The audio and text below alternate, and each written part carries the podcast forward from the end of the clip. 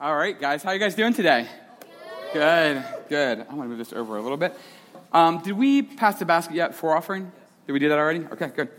Um, wow. You know, uh, last last Sunday, uh, my daughter and my wife had a little show up in Kennett Square, and the guy in between, he, they had another guy play. And in the beginning, the first couple songs, he was like, Whoa, I am so nervous. He's like, I can't believe I'm shaking so much. He's like, I've performed 100 times. But when you do something that you care about, you generally get a little nervous. I feel a little nervous. A little, uh, if you see me sweating or if I stutter, um, don't make fun of me. Okay, that's all I ask. Um, so we're doing this series. You want to put it up here? There we go. Life's toughest questions. Um, have you guys appreciated this series so far? Have there been some good things that we've talked about? Um, and, and, you know, something that I really care about is having an authentic faith and, and not shying away from the questions that we might have or the questions that the world has about our faith or about who God is, who Jesus is. And so we've tackled some, some tough ones, you know, and the questions like, you know, what is, what is humanity's purpose on earth? You know, we, we covered that in about half an hour. We captured that pretty easily. You know, like a lot of these questions that we've talked about, you know, what science and faith have to work together? A lot of these questions we haven't answered, but hopefully we started a, a kind of a, a thirst, a quest to, to get those answers for us individually, a journey that we're going on. And so we're going to end this, this last one. Um, and the question I'm going to talk about today is why do people walk away from faith? And this is a close one to my heart. I was raised as a Christian. Um, both my parents were pastors. And I was raised, you know, I, I, was homeschooled some, so you know I was sheltered and weird. Um, and that's okay because weird is good in this world. Um, but I was also in a, I went to a private Christian school. And what we saw happen, what I saw happen is a lot of my friends who were raised in this sheltered environment, once they got out and experienced the world, like their faith blew up. Like it was like they left everything behind and, and, and walked away from God. And, and my heart was, was broken and, and what, why is this so fragile? Why is this faith that we're raised with so, so weak that it can't withstand, you know, stepping out into new places and experiencing new, new people and, and ideas and philosophies? And so that was something that was really hard. And, you know, I think it's easy to ignore the question why people walk away from faith. Because sometimes when you actually dig into it, it produces, it stirs up within in you like, oh, I haven't really thought about that. You know, maybe it starts making you feel insecure or doubt what, what you've always believed from when you were a two year old. You know, when, when someone told you about God and you start feeling a little bit shaky. And this is the thing. Two thirds of Christians, this is from Barna Group that do a whole bunch of you know, studying and surveys. Two thirds of Christians experience significant spiritual doubt in their adult lives. So, two thirds of you, probably in this room, have experienced significant spiritual doubt where you have thought, is what I've been taught just crazy? You know, and I know that I've been through times where, where this doubt is, is real and it's strong and it, and it sticks with you and you wonder. And if you don't allow yourself to ask the questions, and if you're just saying, well, no, I just need to believe, I just need to forget about these questions, then I think that creates a shallow faith. And God is interested in something authentic in us, something that is real and true, something that can withstand life and what we experience, because He knows that our faith is going to be questioned. He knows that we're going to be challenged at times. And I think we need to be able to listen to the times of doubt and not get freaked out like, oh my goodness, am I going to lose? You know, is everything I've been taught a lie? Instead, embrace it and say, okay, God, if you're really God, you're not going to be threatened by my doubt or my questions. But actually, we're going to go on a journey together where maybe there are some things I'm holding on to that actually are not true about you that I've got to let go. And maybe there's some things that you need to do in me, or maybe there's a time that I need to step away from it all and say, all right, I don't believe, I'm starting over. I'm breaking this all down. We're, we're, you know, we need to figure this out together. Are you real? And so, there are a lot of people who are raised in church, especially like my generation and younger, who have been raised with, in some kind of religious environment, but they have since then walked away from faith. And I think it's something that we need to talk about, and it's something that we need to continue to address and not be afraid of. Like, this is my heart for my kids. I want them to ask questions. I don't want to sit them down and say, this is the way it is. If you question this, you're ridiculous. You're going to hell, you know, whatever. You know, I want them, even if they're like You know, I don't even want to be a Christian anymore. Now, that might be sad to me on a personal scale, but I want them to go through that process so that when they decide what is true, when they come to a place of peace in their heart, they know. And so, what we've seen is a lot of people growing up in a religious environment, they grow up and, they, and, and adult life happens and they begin to question, like, well, do I really believe in Adam and Eve? And do I really believe in Noah's Ark? And, and do I really believe that God is here for me all the time? And, and life begins to happen, and slowly holes are poked into their belief. And so they, they begin. We've seen a whole lot of people just be like, ah, I'm not sure. I'm not sure I believe anymore. But then if you swing over to the other side, if you don't want to believe in God, then there's atheism. And, and, you, and a lot of people are like, I don't know if I really believe that I'm just like biological and I, I have a beginning and an end and life is meaningless and there's no structure or order to this world. And that, that makes people feel like, I don't know if I believe in that. And so most people are stuck in the middle, somewhere in between, like, yeah, I, you know, I was raised this way, I've been taught about God, but then, you know, then there's this atheism, this like, idea that there's nothing out there bigger than me or whatever. And so they're stuck in this place of insecurity and, and not knowing. And there's a lot of people who have spoken up about deconverting from Christianity. You know that is? So you know what it means to be converted. Deconverting is saying, I'm taking this, I was a Christian, and I'm putting it away. I'm walking away from it. And there's a lot of people who have talked about it. Um, and if you listen to the stories of most people who have walked away from Christianity or religion, what's really sad to me is it's not, it's not because of Jesus. It's because of some ideas and some thoughts, some things have been taught to people that have never settled right. Because you know what? Those things aren't true. And so they have experienced this. So this is what it looks like. So, a lot of people grow up in a religious environment, like church. If you're a kid here, you're growing up in a religious environment, all right, and they experience a childhood conversion.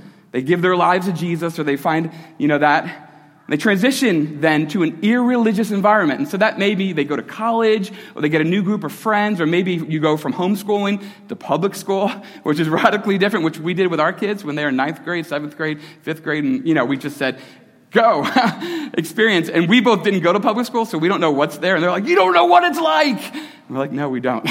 And so they go there to this irreligious environment. You know, maybe you move and you find a new group of friends. And this is the thing, they liked it a lot. They're like, oh my goodness. There's like not these rules, there's just freedom, there's this like experience that I can have. All right? And so they began asking adult questions about their childhood faith, about what they were taught when they were little, and began asking, well, is this, is this really true?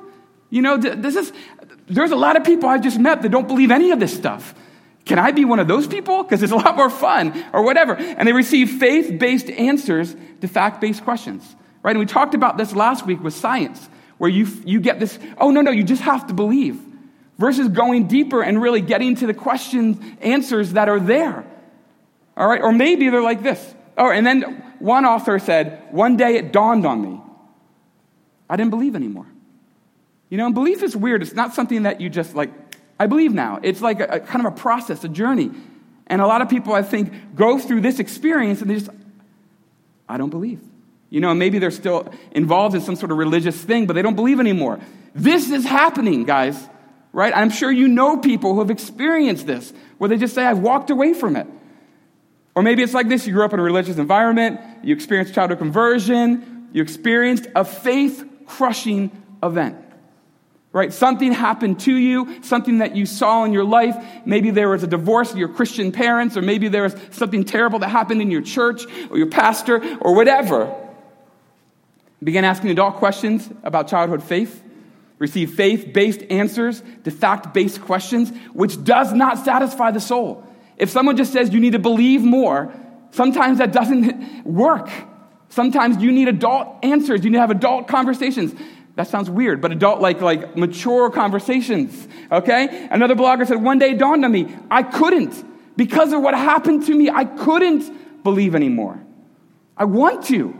I want to believe in this God. I want to believe, but what I've seen, the representation of the church and how corrupt, you know, a lot of people think the church is what has caused a lot of evil in the world. Religion is what has caused a lot of poverty and division, destruction. right? And they look at it and they say, I can't, I can't believe anymore. Do you think this, these kind of things make God so happy? No, it breaks his heart, right? And so, or maybe you're just someone who had a lot of questions and you went to your pastor or you went to your parents and they, they didn't want to deal with your doubt or your questions.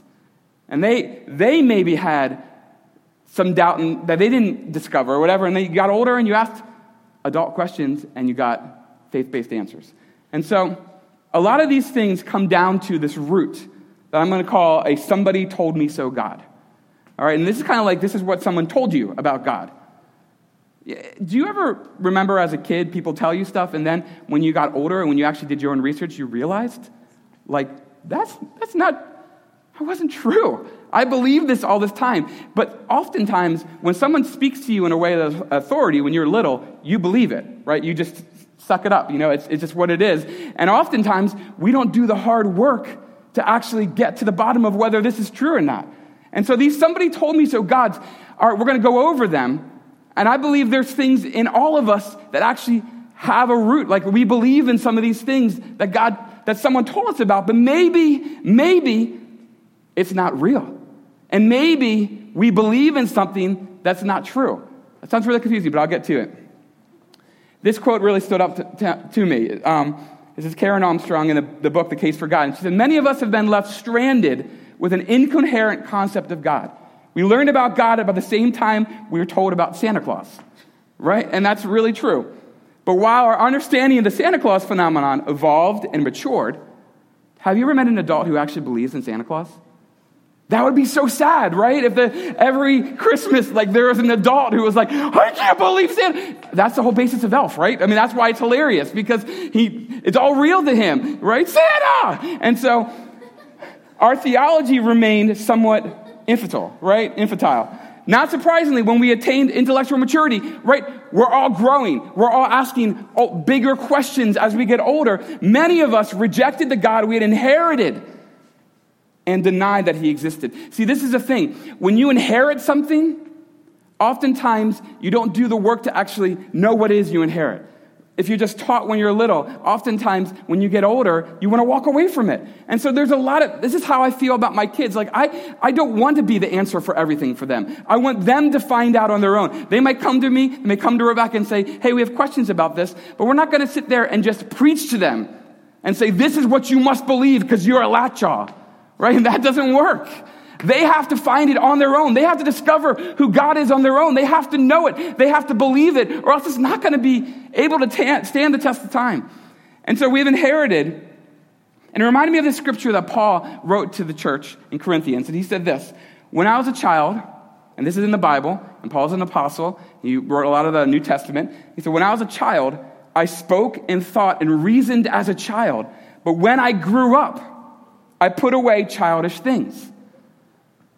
So that's the idea that when you're a child, there's things that you have that are good. There's things that you believe that are, that are good. But when you get older, when you grow up, you need to put away the childish things. And part of that is we need to have an adult level faith in our lives.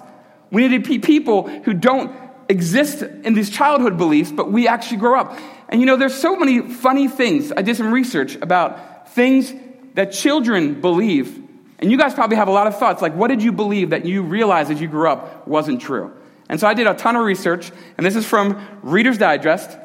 But these are a few things that kids believed that would be so ridiculous if you, an adult believed it. I believe that the people in the past lived in a black and white world because old, old pictures were only black and white. Anybody? If, you, if that was you, raise your hand. Anybody? Yep, there we go. Okay, Ted. All right. I believe that white cows made white milk and brown cows made chocolate milk. Any believe that? Yes? All right. All right. I believe that if the ice cream truck was playing music, it meant that it was out of ice cream. Thanks, Mom. right? I believe that the spider webs in the basement were heat webs. When I was 25, my now ex wife said of our new place, the basement has a lot of spider webs. I said, maybe they are heat webs. But as I said it, it occurred to me that my whole life was a lie.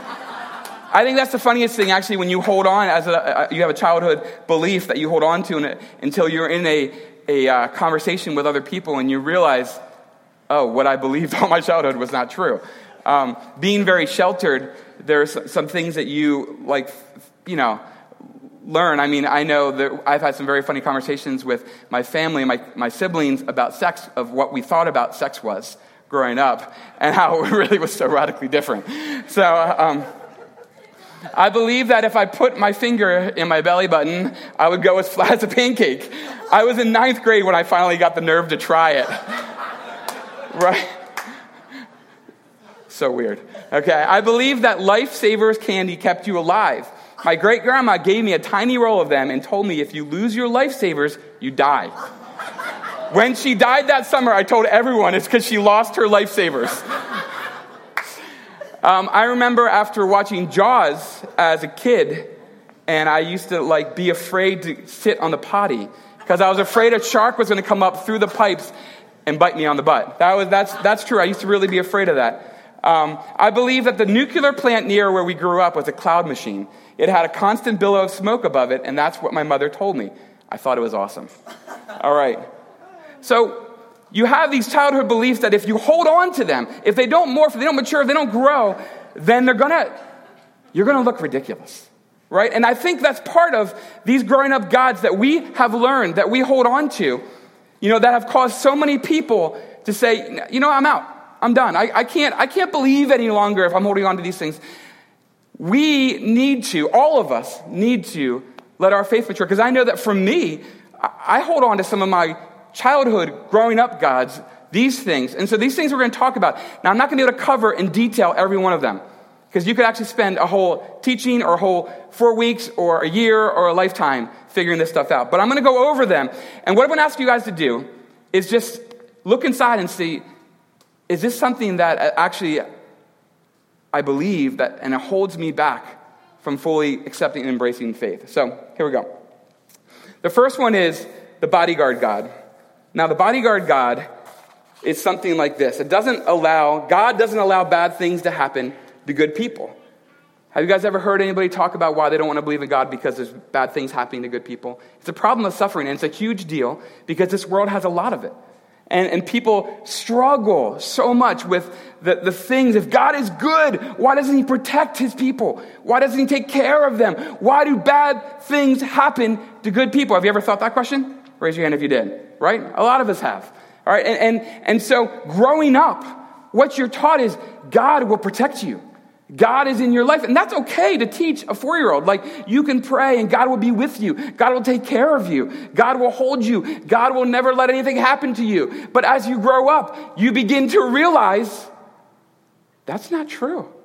Like, when you begin to experience life and the pain of life, you begin to experience, well, you know what? God cannot keep me safe all the time. You know, one, one huge example of this, and Christian gave me permission, but when Christian and Mandy lost not only their one child at a very late term stillbirth, but their second child, like, you know, just a little while after that, very late short term, late term stillbirth, journeying with Mandy and Christian as they were suffering. These were some of the best people I knew. These are some of the most obedient people I knew, but they were suffering so tremendously. Like, like, you know, it was like we actually wondered, will Christian and Mandy ever be back? You know, because it had broken them so much, we wondered if they were ever going to be the same people again. And they're not, but God made them better. But, you know, like a lot of people see that and they walk away. But no one has ever made the argument, this argument right here. A good God would not allow bad things to happen to good people. Since bad things never happen to good people, there must be a good God. No one ever says that. In fact, actually, if you look at the start of Christianity, it began with a horrible thing happening to, to one of the best people ever Jesus dying. And if you look at the first century, the church was continually persecuted and attacked by the Roman government. They were continually being, you know, lots of bad stuff death, burning at the stake you know, that, this was not the message of Jesus. This was not the message, hey, if you trust me, everything will be great in your life. And where that's come from, a lot of it is this weird idea of this prosperity gospel, where, you know, if you trust in God, He will make you rich and He will make you problem free. And he will prosper you abundantly so that you will be, you know, you will be example to all people like, hey, I obeyed God, so look how great my life is. That's not Jesus. That's not even God. If you believe in the bodyguard God, guess what? He doesn't exist. Stop believing. Walk away from him. Actually, the, Paul wrote this in 2 Corinthians because he was a missionary. He was sharing the gospel. We are hard pressed on every side, but not crushed, perplexed, but not in despair persecuted but not abandoned, struck down but not destroyed. Does this sound like someone who has an easy life? Hard pressed, perplexed, persecuted, struck down. Like, let's let go of the bodyguard God. Can we agree that's not part of who God really is? So the next one is the on demand God. And he's similar to the bodyguard God, but it's the idea that God who responds to fair and selfless requests the way that we would. Have you ever thought about this? Man, if I were God, I would, I would, I would answer this prayer right away. Man, I'm so kind. I would do this. God, why don't you do it? I'm not even as nice as you. I know it. So where are you, God? Why won't you answer? And so if you grow up believing on the on-demand God, that as you get older and you realize, has anybody in this room ever had a prayer request not answered? Yeah. You realize this isn't it feels like a lot of times I pray, God doesn't answer my prayers. What, what, what is this about? Why aren't you responding, God, the way that I would? I'm just praying for my children. You know, don't you love my children? Why don't you do something? And the, the, the thought is this guy, John Stott, he's a Christian author, he writes that God will answer no if the things we ask for are either not good in themselves or not good for us or for others, directly or indirectly, immediately or ultimately. Basically, this quote means God is not a genie that you can tell what to do. And oftentimes, we don't realize the repercussions of God answering prayers. I always remember Bruce Almighty when he had the power of God. Remember, and he got all those emails in all the time about these, and he just answered yes to everything. And like the whole world basically was like destroyed because you can't answer yes to everything because God is so much wiser. And my question for us who believe in the on demand God is who told you God was like that? Who told you that God is at your beck and call? Does what you ask him to do? That God is there to be told and pushed around. It's not, this is not the God that we serve. We actually have to let go of this idea. Right? And, and, there's ideas out there like become more effective in prayer. You know, three keys to, to unlocking the spiritual realm and, and seeing heaven come down to earth. And you know what? We can try to find as many formulas as possible, but in the end, God is not going to be someone we push around and tell what to do. He is far bigger than that. And He's not there just to answer all of our prayer requests. Thank God, because some prayers I asked when I was 15 or 16, I would be in big trouble if he answered them, right? I mean, there's things that we ask that we have no idea what we're asking. Okay, next one. This is the boyfriend God. or girlfriend God, right? This is the idea that God's presence is always felt, that He's always there. He's like this, uh, the best boyfriend or girlfriend you could ever imagine, right? He's like so romantic and he's like pursuing us all the time. It's like, oh God, oh God. You know, he's writing us love letters. You know, he's, he's, he's, you know, the more that you feel, the closer he is, right? This is actually a belief that people are raised. I was kind of raised that way, right? I was raised in a very, very experiential church where you needed, needed to experience God. And I'm not saying that you never experienced God, but he ain't no boyfriend. I don't ever say eight, but that was appropriate, right? He isn't, right? He doesn't pursue. This is a thing. If your faith is built on these experiences that you have, built on these, these emotions that are, are elicited when it's just the right music and, oh, the favorite song comes on and you feeling the, you know, the goosebumps, right? Like, if that is, then you're going to end up being very disappointed because as you grow up and you deal with adult life and you deal, you know, sometimes you don't feel anything. And this idea that the closer, you know, the closer you are to God, the more you're going to feel of Him is such a lie, right? Sometimes we are, we see we're relational, so we desire, and God is relational too, so He desires to be close to us. But how he's close to us is really different in different seasons and different times. And so you might feel like an emotional response to God, like, oh, wow, I felt really good. Or you might experience God as you're walking in white clay and you're hearing the spring peepers and you're like, wow, God, you're just, you know, screaming to me. And he's like, no, those are just the peepers, you know, or whatever. You know, like, if your faith is built on experience and emotions, then you're going to walk away from that pretty quickly. And so, oh, we'll, we'll get there soon. Um, actually, so I was reading about Mother Teresa and C.S. Lewis. C.S. Lewis is a famous Christian author who wrote Narnia and all, and he was also like a theologian, very smart. And he said during his time of incredible grief for his wife being um, dying, he said that he wanted God to meet him emotionally. And he kept on knocking on the door, knocking on the door. And he said every time he knocked, it was like the door was completely shut. And he said that, you know, where are you, God? And God chose not to respond to him in an emotional way, you know? And, and Mother Teresa, after she passed away, she wrote these confessions. She said she never felt God's presence her entire life. Yet she actually, I probably was closest to God's heart out of all of us. Put all of us together, and we're still further away from Mother Teresa to God than, right? Like, we put a lot in this world on emotion, even in our relationships and our, you know, and the other thing, too, this is, this is the thing about the boyfriend God, is that we have these promises, like God says He's always with us, right? Well, He doesn't promise you always will feel me. And it's similar to like, um, I don't want to like minimize my love for Rebecca, but we've been married for 20 years, I don't wake up every morning being like, I'm so in love. You know, I don't know. I did my belly show right then. I hope not. You know, I'm so in love. You know, and I don't skip around the bedroom, and you know, like like we don't feel that. I mean, there's times when it's like, yes, I love you, and there's times she doesn't something kind for me or whatever, and it's like, oh, we love each other. But you know, sometimes love is not about the feelings. It's just you are choosing to to love, and then all that kind of stuff. So, you guys get it? A lot of people walk away because they want a boyfriend and they don't want God. Okay, move on.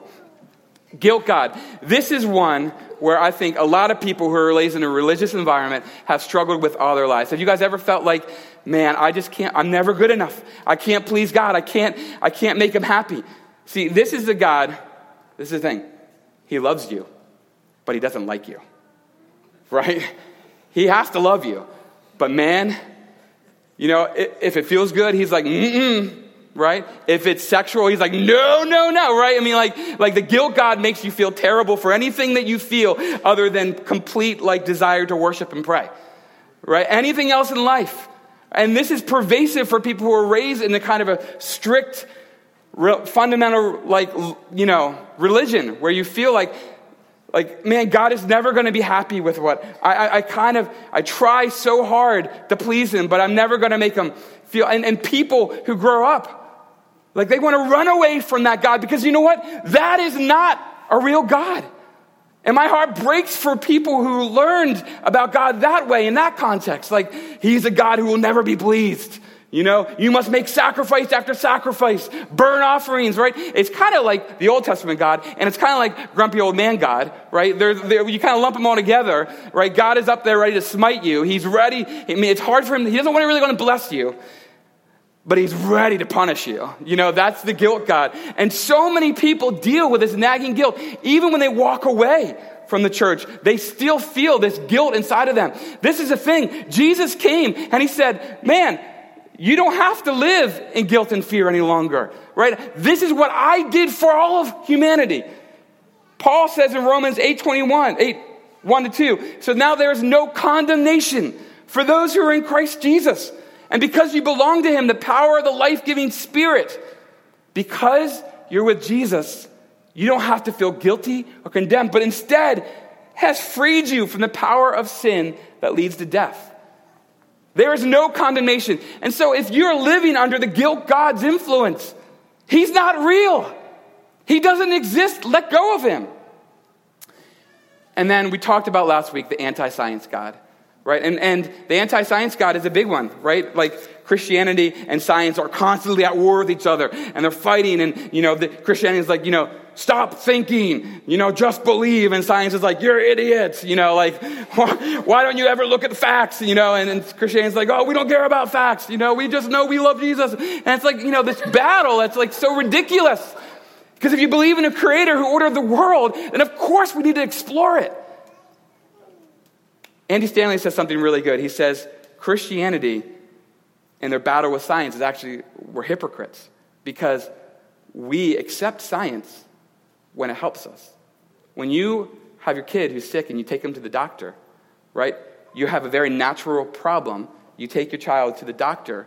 You know, what if you got like this blood work and this, and the doctor called you and said, Well, this is our conclusion. God's just teaching you a lesson. right? No, we'd be like, No, no, no, no, no. I don't want to hear any of this religious garble. I want to hear what's wrong with my kid. I want to know what kind of medicine they need, and I want to fix it. I want you to fix it, right? Fix it. And we believe in science when it benefits us, but if we, if science begins to make us question things that we don't want to question, then we're like, ah, get away science. So we know, I know we talked about it last, last week, but that was my spiel on anti-science God. Um, and I would just question, oh, quit thinking, start believing. Okay. See, faith in these gods, bodyguard God, on demand God, boyfriend God, guilt God, anti science God, it leads to unmet expectations, childish explanations, ill informed interpretation, and blatant manipulation. Right? It leads to bad things. If you hold on, if, if, if your belief in God remains what you learned in Sunday school growing up, then you're going to have a hard time dealing with faith as you're an adult. And you might, if you want to, sometimes people get so like, oh no, we have to fight for these gods, so we're going to get angry with people who disagree with us. And that's not right because you're fighting for the wrong thing. And so the true God, oh, we're almost done. This is great. Um,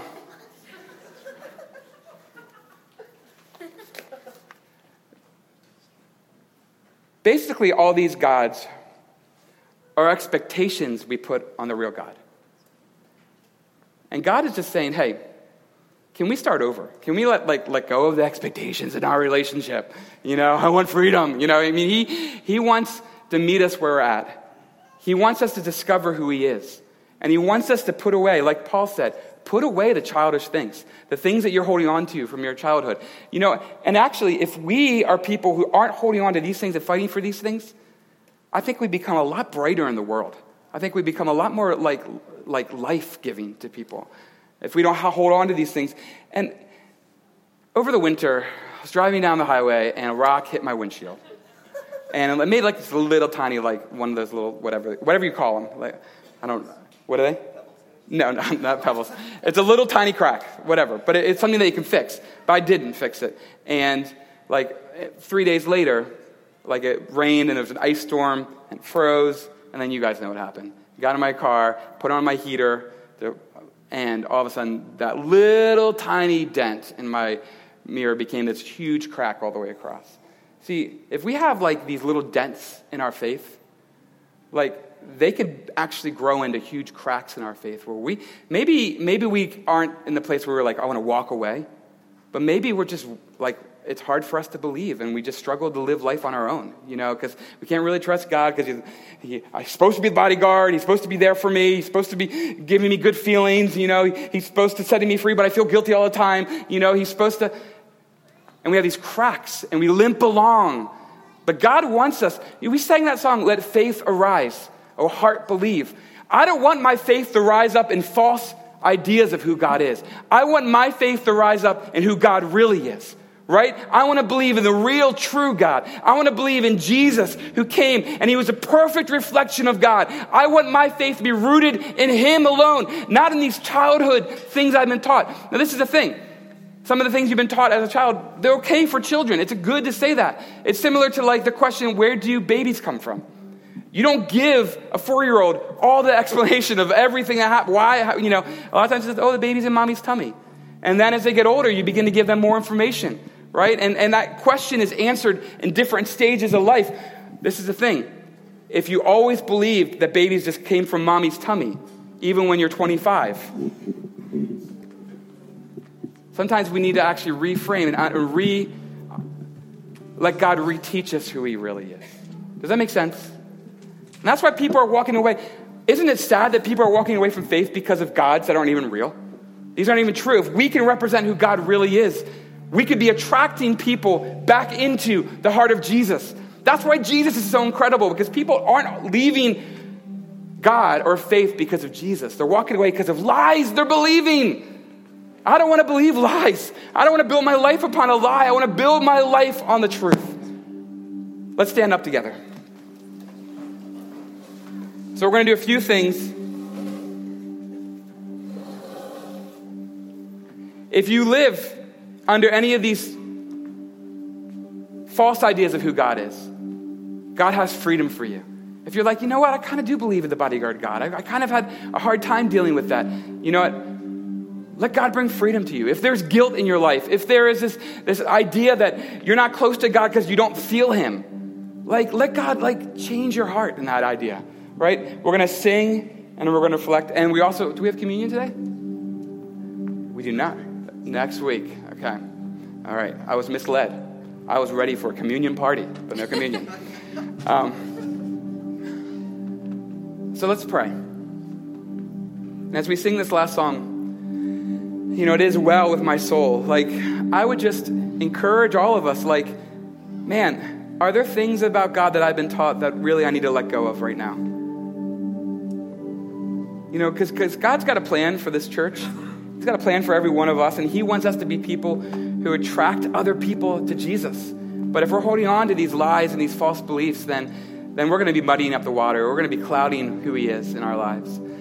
So, Jesus, we, we read in Matthew 12 today where Jesus said, You know, come to me, all you are weary, give me your burdens. And, uh, you know, oftentimes I think about that's like situational, like circumstantial things that are going on in your life that are burdening you. But maybe some of the burdens are the, these lies that we believe about God that we need to let go. We need to, we need to put them down. God, I pray, Lord, if we are believing in any lies about you, that you would come and you would just remove them now. And God, we'd be able to think through them and Jesus, I pray that you would reveal your heart to each one of us. Thank you that you are not the guilt God. Thank you that you are in our pain and suffering, but you don't, you don't cause it. You care for us. God, thank you that you have a plan for each one of us. And God, thank you for this, this journey over the past four weeks of these hard questions that we've asked and talked about. I pray, Jesus, that you continue to uh, inspire us, God. We want authentic faith, faith, God. We want faith to rise up, but believing in a real God, a true God, who you really are. So, God, reveal your heart to us. Jesus' name, amen.